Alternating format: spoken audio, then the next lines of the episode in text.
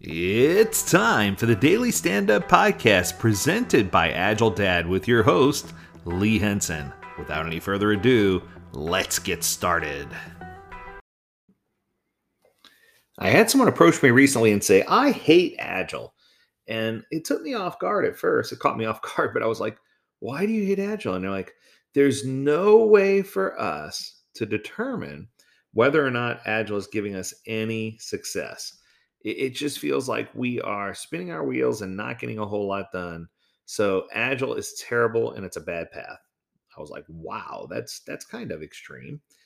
And the truth is, out of all the different agile paths that are chosen, Scrum tends to be the one that's most commonly implemented and tends to be the hub in the center of most people's agile framework. So if this is true, then how could Scrum, the path to help us reach greater business agility, be part of an agile adoption practice that is not working. So I was challenged to identify three questions that you can ask to make sure that you're maximizing or even that you're getting value out of your agile implementation at all. So here are the three questions that I think everyone should be asking to get what I call the reality check that they're looking for. Number one, are you truly getting a return on investment soon enough?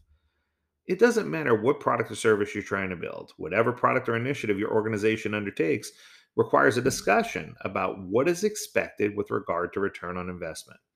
Is it going to provide intrinsic value? So, do you have business value, customer value, strategic value, organizational value, technical value? I think that if we just focus on delivering features and functionality output, we lose the whole concept of outcome, which is what our customers really want and find value uh, find valuable. If we focus on that sooner, it significantly benefits your bottom line, gets things to market faster, and increases the speed of the feedback loop. Rather than tying up all your budget and time schedules and and figuring and spinning your wheels without getting any return, tools like Scrum and Agile are intended to help you really deliver value incrementally and at a faster speed.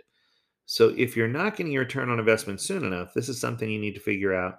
What's happening? Do you have too much WIP in progress or too much work in progress, WIP limits?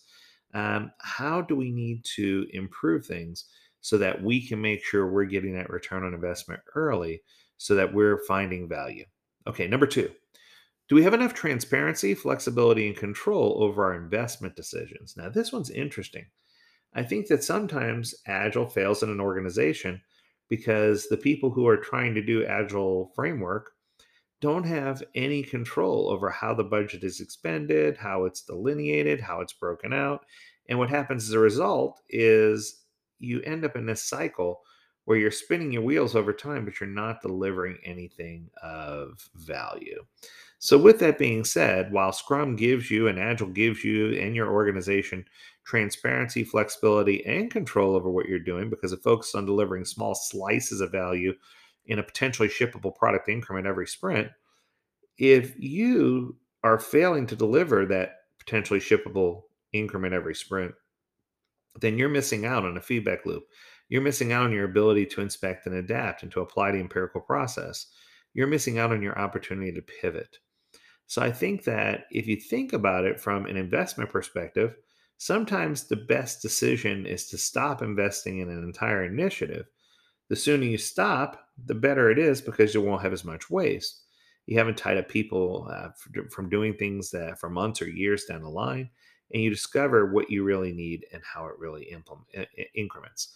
And I guess what I'm trying to say here is you need to have some flexibility about what you're doing. You need to have some control. You need to understand what those contributions are doing for you, and you need to roll with that. Okay. Third one, final question. How easily can you change direction and take advantage of opportunities and respond to risks? If you can't pivot very easy, you're probably not doing Scrum or Agile.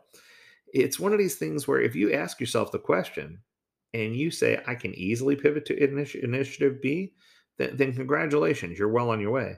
But if you say, oh, doing that would cause turmoil and things would explode and it would really cut a big, you know, a big hole into our profit and uh, into our margin, and it would cause us to have to do all these additional things. The reality check is that Agile's not meant to be overcomplicated. And I think that you should be able to change direction and pivot at any point. But some organizations just don't take the time to measure these three things. So the big question is how did you do?